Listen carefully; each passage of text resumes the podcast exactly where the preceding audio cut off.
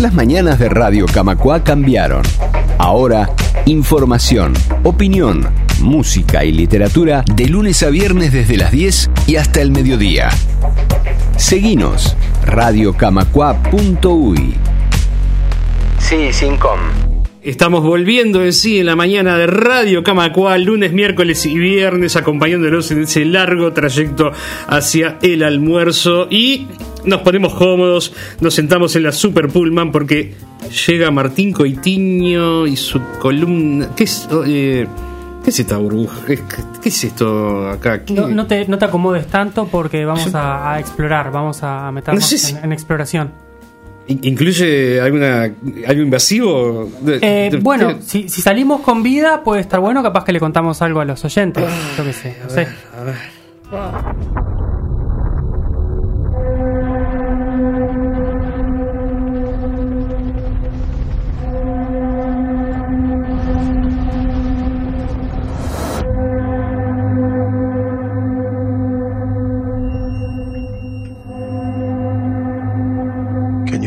its form? No. Was it carbon based? I don't know. Did it communicate with you?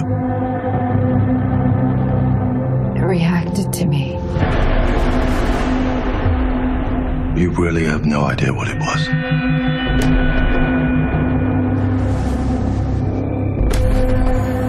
Husband contact you at any point while he was away? No. It was his decision to go in. Why did my husband volunteer for a suicide mission? You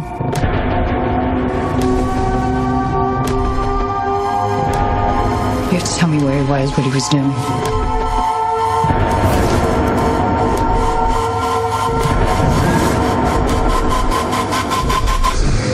I need to know what's inside.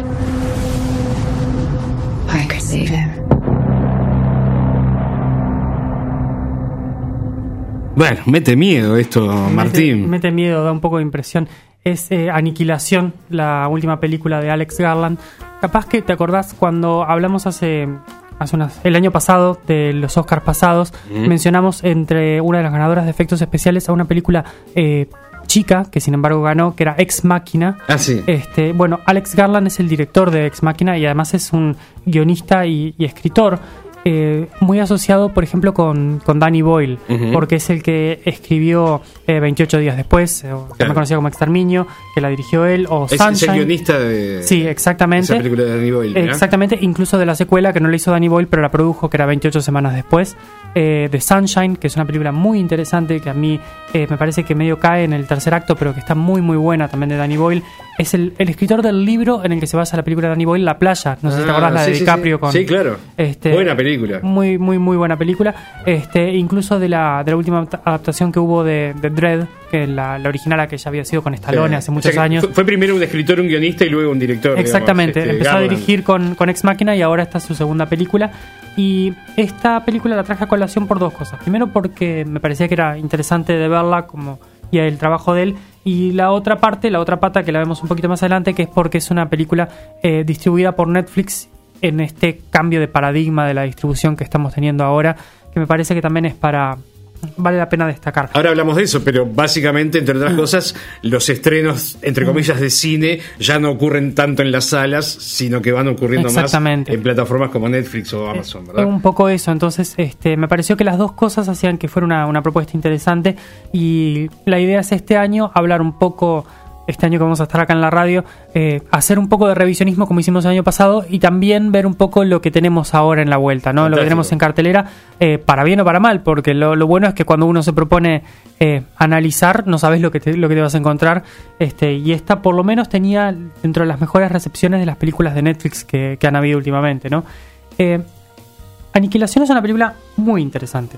La protagonista es Natalie Portman, que era la, la voz femenina que escuchábamos, que es bastante reconocible. Sí, es. Este, que ella es una bióloga que un día se encuentra con que el marido que había desaparecido durante un año, eh, que era soldado, vuelve a la casa, y en, pero vuelve como ido y empieza a escupir sangre, no sé qué, y se lo llevan en una ambulancia y cuando están en el recorrido de la ambulancia los detienen los milicos y se lo llevan a otro lado, a otra base.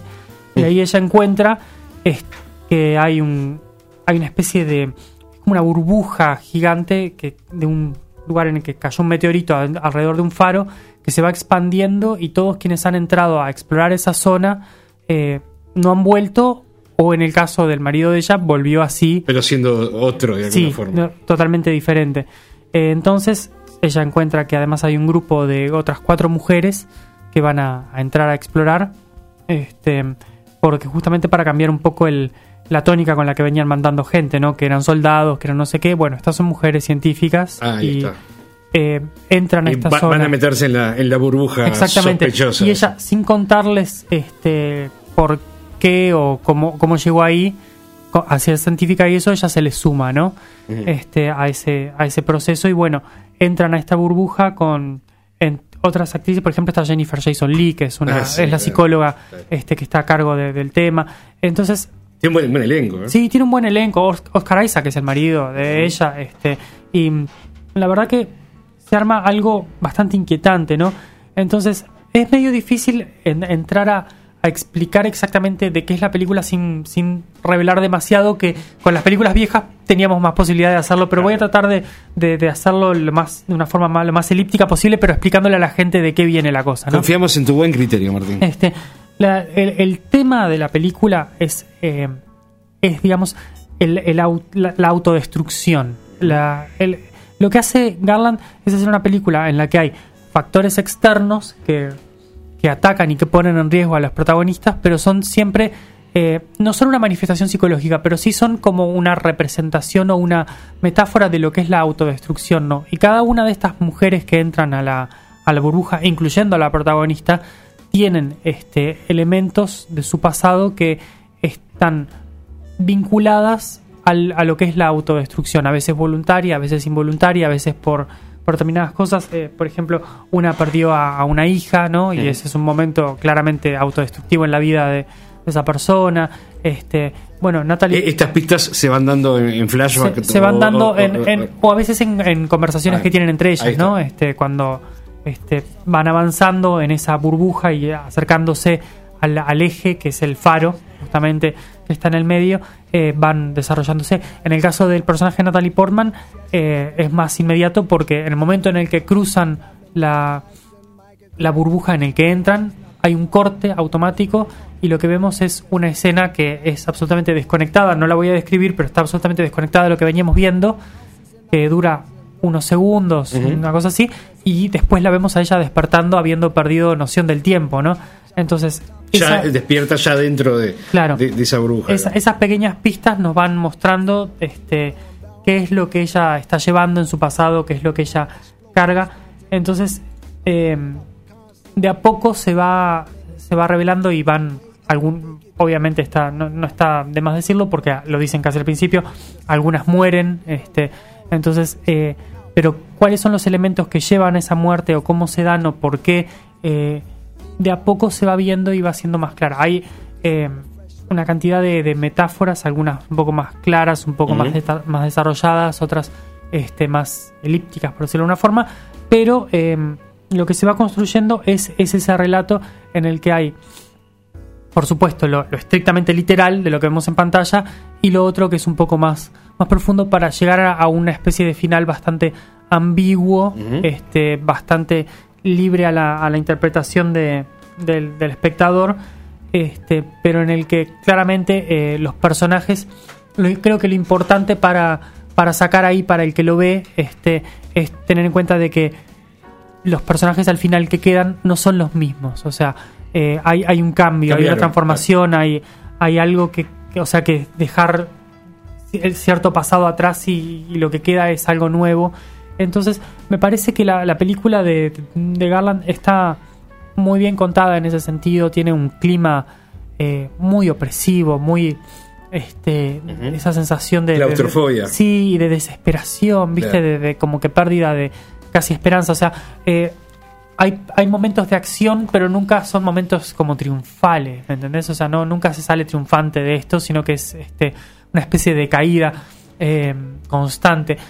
Claramente no es una película optimista en, en cierta forma, ¿no? O claro. puede quizás tenga ciertas cosas cuando uno la, rea- la, la vuelve a analizar después y, y saca y se queda con ciertas cosas, pero sin duda que Pero, es una pero película hay- ominosa y, sí, sin hacer spoiler, ¿no? Pero hay una luz al final del túnel, digamos, hay un... es en realidad sí y no Ese y eso es lo que te digo, digo Eh, es más con una posterior eh, con un posterior análisis eh, que quizás el espectador pueda sacar lo bueno de la, de la situación pero en sí el tono y todo es bastante bastante negativo bastante bastante fuerte y es una película que además este no, no le escapa a, a la cosa medio sangrienta y un poco Tiene sus, visceralmente fuerte tiene tiene sus Este, momentos sangrientos.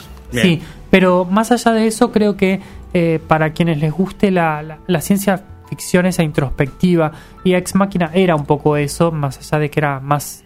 Aunque era negativa en, en su resultado final, quizás, este, pero era un poco menos. Este, un poco menos opresiva, un poco menos eh, fuerte de, de negatividad, pero tiene un poco de eso, tiene esa la ciencia ficción al servicio de, de la introspección, de, la, de la mirada eh, hacia uno mismo, que también lo tenía Sunshine, y creo que eso para mí es una de las cosas más interesantes cuando que tiene la ciencia ficción, que es cuando nos permite eh, ser autorreflexivos y mirarnos este, como humanidad y con nuestras cosas, ¿no? Entonces, esta tiene un poco de eso, este, sobre ciertas cosas que nos pasan, Claro, que además en, en todas las grandes películas de ciencia ficción está eso. exactamente, que es el análisis de, de cómo estamos y de quiénes somos. eh, ¿Qui- ¿Quién es el monstruo? Este, Exactamente, o- ese tipo, ese tipo de cosas, Claro. digo, desde 2001 para acá, este, Alien, sin duda. digo. Sí, sí, Etcétera. tie- tiene un poco de eso. Y entonces yo les digo, está obviamente que está en Netflix por razones lógicas, este, así que quienes quieran darle una, una oportunidad, eh, más allá de, que les pueda llegar a gustar o no, eh, tiene una narración y está muy bien contada y es un director eh, y guionista muy capaz atrás, creo que es una buena, una buena cosa. Y entonces me pareció que era un momento interesante para hablar de, de Netflix, porque cómo llegamos a, a ver esta película hoy en día y por qué la estamos viendo y por Claro, qué... antes vos me contabas esto y, y me decías, se estrena el jueves en, en Montevideo, entonces yo iba el, el viernes, el sábado, sacaba la plagiando entrada. un conocido en varias salas. En diría. varias, en varias salas, et- etcétera, y ya está. sí. O, o podía este, esperar a, a comprármela en la feria, el DVD, todo ese tipo de, recursos este, que, uno tiene, ¿no? Cuando, cuando quiere estar más o menos cerca del estreno. Exactamente, no, pero eh, Netflix. ¿Y por qué Netflix? Eh, Netflix cambió un poco el paradigma de una cantidad de cosas, ¿no? So- de televisión está claro de que hoy en día eh, la mayoría de nosotros ya no vemos, por ejemplo, series en el cable, sino que estamos buscando en internet. El que tiene pago suscripción a Netflix, a Netflix es una de las más fáciles porque además eh, termina un episodio y va al siguiente, ¿no? Este, Claro, eso, claro, claro, claro. eso es practiquísimo. Pero también Netflix dijo, participemos en el mundo de las películas. Y, y los resultados han sido dispares, ¿no? Eh, firmaron un contrato, por ejemplo, con Adam Sandler y todas las películas, digamos que Adam Sandler en general no venía pegándole mucho y, y lo que ha salido, que es Ridículo Six, eh, eh, The Do Over, Sandy Wexler, son todas películas malas. Pero a su vez han buscado eh, otros directores con los que contactarse y, eh, por ejemplo, la- el año pasado salió de Noah Baumbach, que es un gran director, eh, que es el de, de Squid and the Whale, de Francis Ha. Sacó una película que se llama The Meyerowitz Stories y ha tenido muy buena receptividad. Eh, Noah Baumbach es un, un director muy interesante y esta plataforma le da la oportunidad de llegar a él. Entre, y especialmente lo destaco porque creo que lo mencionamos alguna vez. En, en el estreno en Hollywood en cines está desapareciendo la película de, de presupuesto medio. ¿no? Claro, claro, claro. Entonces, eh, tenés la- las películas enormes de, de superhéroes, sobre todo, que son las que están más eh, saliendo. Y no lo digo despectivamente necesariamente, porque el año pasado Logan fue una de las mejores películas Sí, del año y era, eh, y era de esas. basada en superhéroes. Pero digo, más allá de eso, eh, están quitándole ese tipo de películas entre Star Wars, esa, yo qué sé, Rápidos y Furiosos y. Están llevándose mucho presupuesto, pero a su vez muchas salas. Entonces la gente está yendo a ver eso y después lo otro que te queda son, por ejemplo, películas de terror que hechas con 10, 15 millones de dólares o menos. Este que claro, la, con un po- con un estreno medianamente decente lo descontás y a otra cosa. Pero el problema son la- las películas intermedias, las películas como por ejemplo eh, las que ganan las que ganan el Oscar, las que participan en el Oscar, La forma del agua, Claro. eh, Deporte eh, medio, digamos, Sí, este. The Post, por ejemplo, que son películas de 40 millones de dólares Sí, claro. o menos, este, pero que es una no es mucha plata para Hollywood, pero a su vez es una plata que es más difícil de desquitar si todo el mundo está yendo a ver la misma película grande, ¿no? O sea, si, si Black Panther lleva metido 600 millones de dólares, quiere decir que hay un montón de gente que está pagando por eso que capaz que no está pagando para ver otra cosa. Entonces, Netflix está metiéndose en ese terreno y está...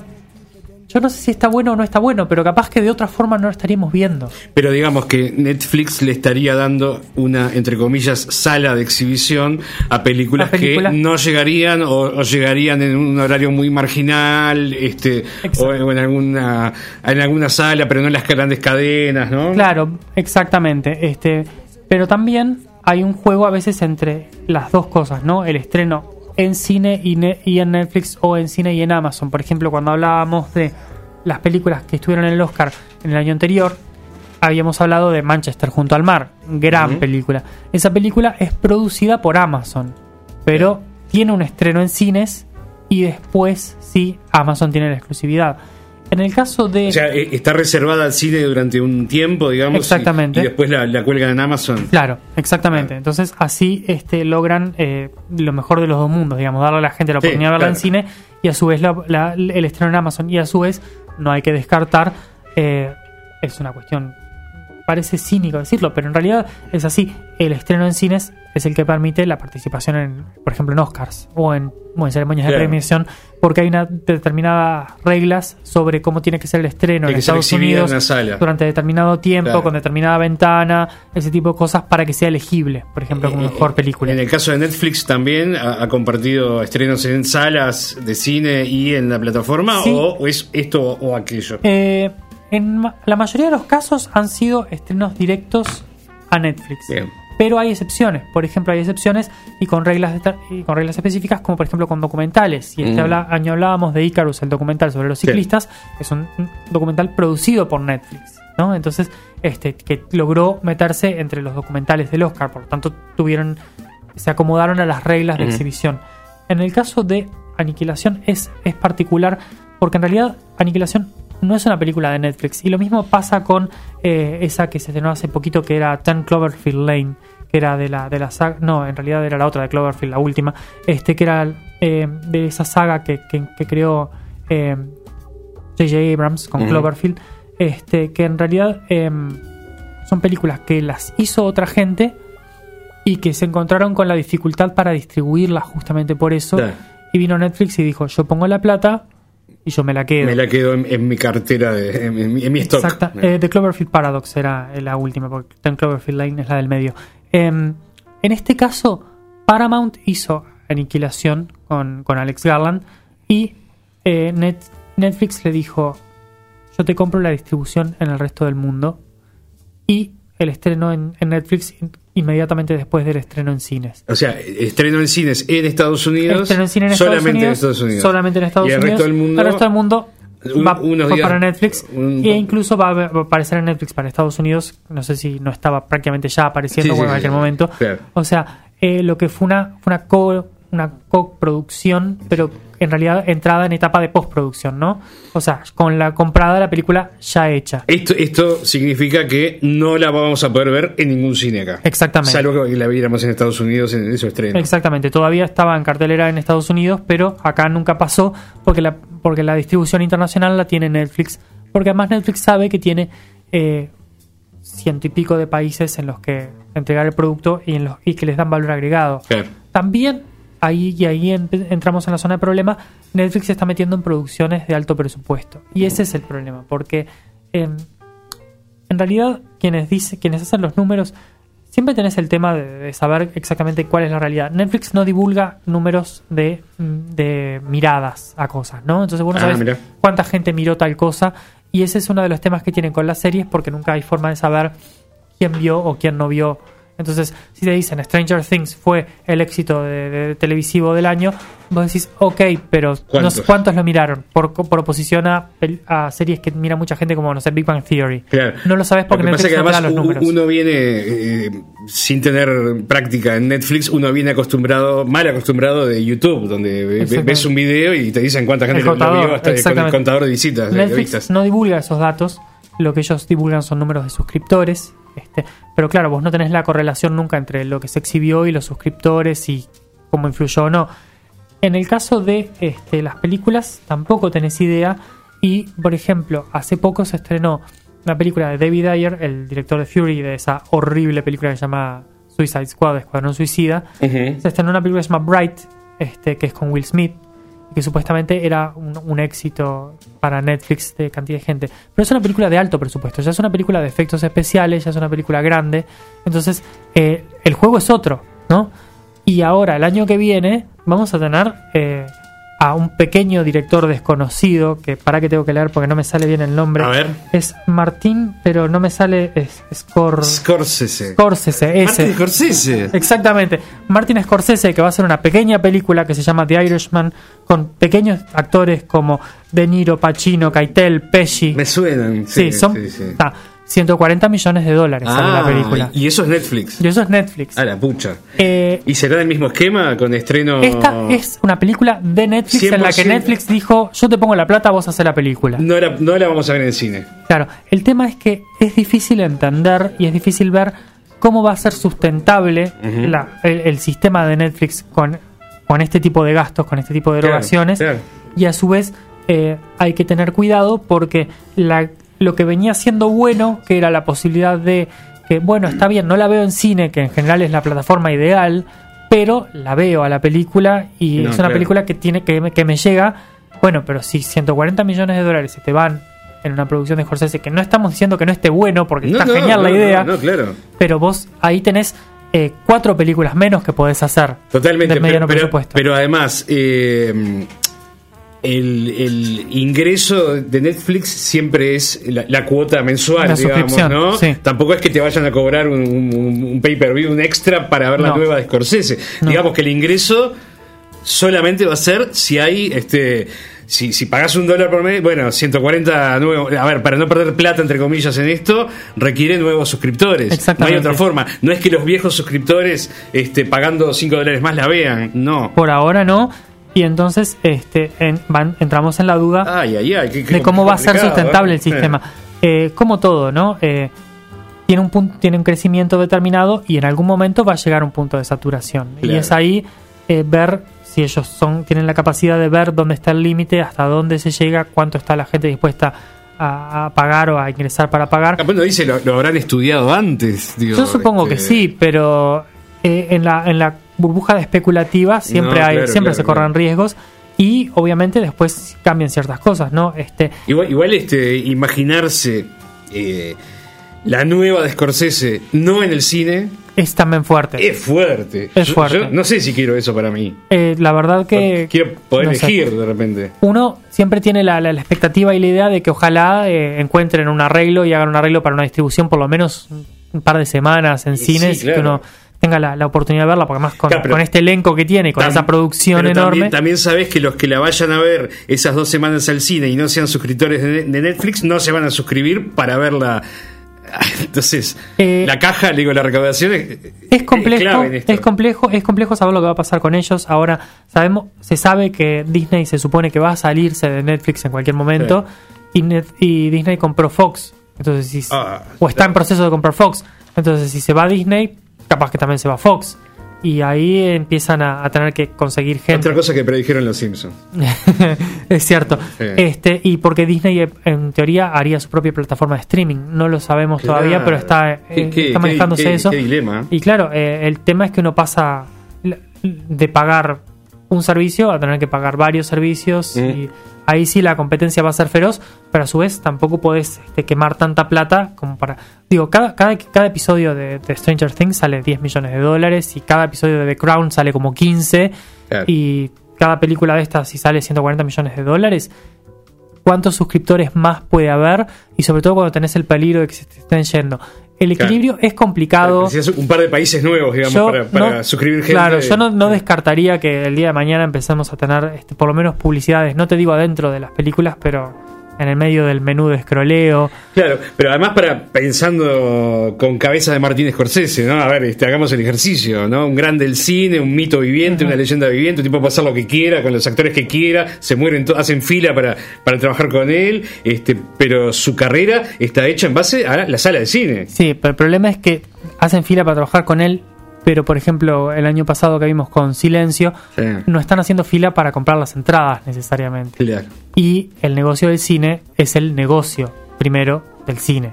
Por eso es una Entonces, industria. Este, Claro. Justamente. Entonces, eh, es complicado, hay que ver. La semana que viene, por ejemplo, se estrena una película, la nueva de, de Steven Spielberg, que es más, este, más espectáculo, más masivo, pero a su vez es una película basada en un libro más o medianamente exitoso, pero no una cosa que uno diga absolutamente reconocible por todo el mundo. Ready Player y- One. esto se explica Hay por- que ver si todavía Sí. ese tipo de cosas, si se puede generar ingreso de entradas sin estar asociado a Claro, la casa Disney, sin estar Claro. asociado a los superhéroes, es sin estar asociado a determinadas cosas. Habrá que probar. Claro, porque O sea claro, la una- apuesta Una prueba de 140 millones. es una, Es una una, apuesta grande. es una prueba. Exactamente. Este, claro, y habrá, habrá que ver si, si el equilibrio, el punto de equilibrio justifica, ¿no? El negocio. Sí, sí, eh, sin duda que yo así te lo digo, mirándola, The Irishman todos lo vemos, nos parece genial, pero no es una película nunca que estrenada en cines, vos digas, me devuelve la plata solo en cines. Seguro que no. No, no levanta 140 Seguro que no, porque 140 palos vos tenés que sacar arriba de 300, tirando a 400 Claro. millones de dólares en el mundo. Y eso. Y lo- s- hoy en día está muy difícil, digo. Cap- Capaz que un rápido y furioso. Uno siempre puede capaz que equivocarse. un rápido y furioso te lo levanta. Sí, un rápido y furioso sí, en días. en- en- en dos semanas te lo, te lo desquita, pero Y este, es complejo. Claro, y habrá que ver el factor chino también en esto, ¿no? Sí, Porque, bueno, ya lo has hablado vos en- el año pasado, lo, hemos hablado más de una vez, ¿no? La entrada de, de China como, no solo como mercado de, de- de público, ¿no? Sino Sí. también en el negocio de la distribución y de la exhibición. Sí, además China está produciendo sus propias películas que facturan muchísima plata, este, entonces también no están necesitando tanto de, de- de otras películas de afuera.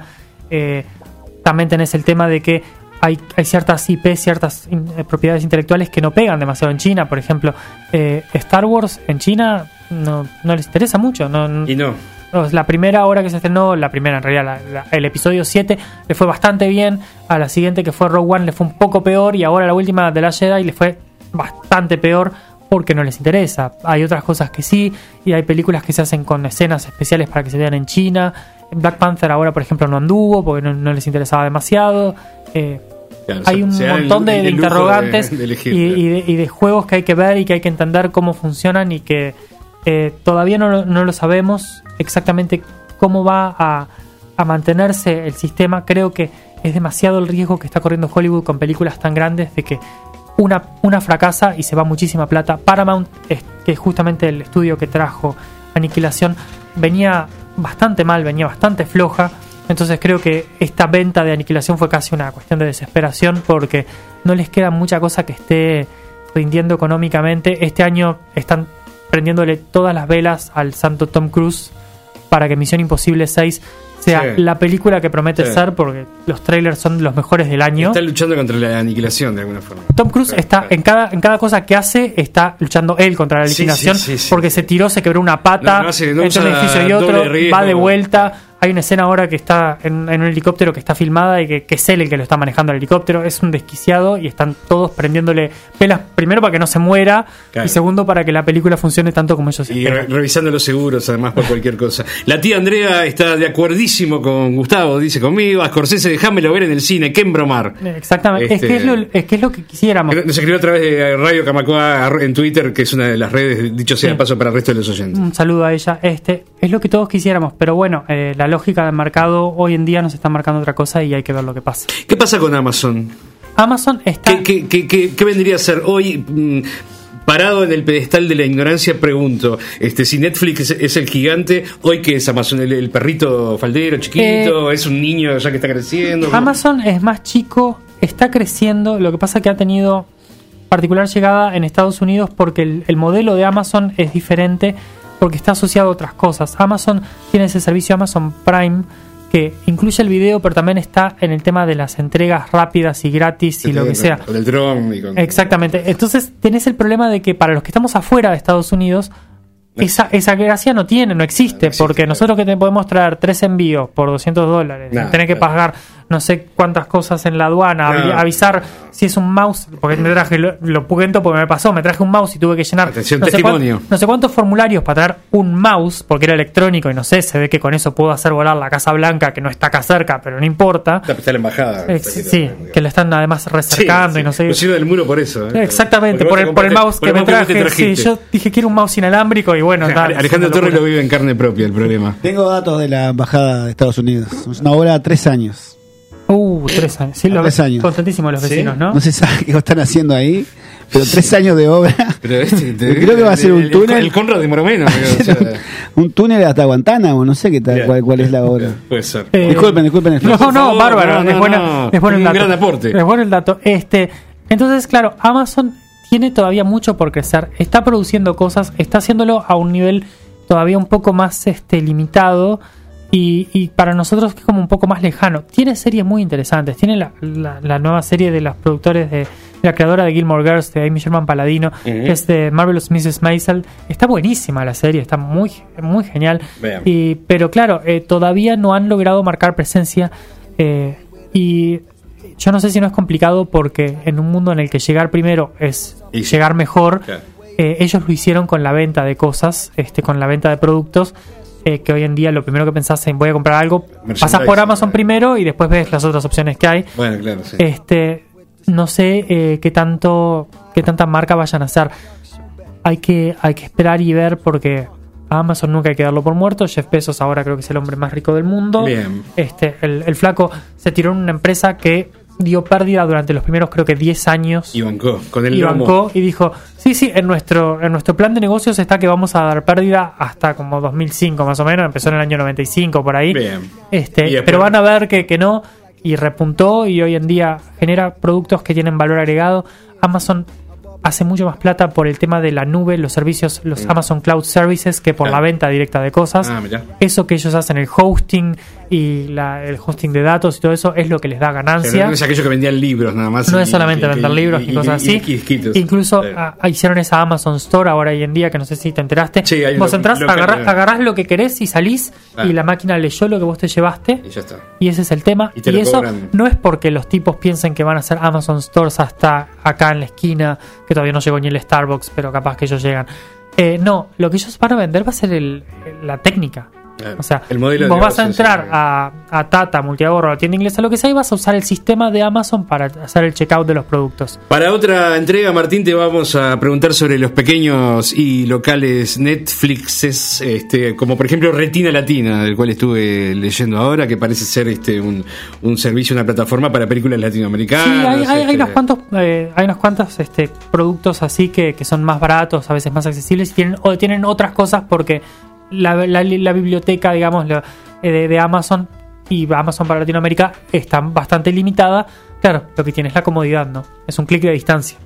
Martín Coitiño y su columna Sin Experiencia, como siempre poniéndonos al tanto del mundo del cine y sus submundos, que en este caso incluyeron una burbuja este, diabólica en la cual yo no quiero entrar y otra cosa diabólica Mejor. que es la de no poder ver a la nueva Scorsese en las salas de cine. Gracias Martín y nos encontramos el lunes que viene volviendo en sí aquí desde Radio Camacuá, la radio de AEU. Chao, chao. Con el mediodía como horizonte. Seguimos volviendo en sí.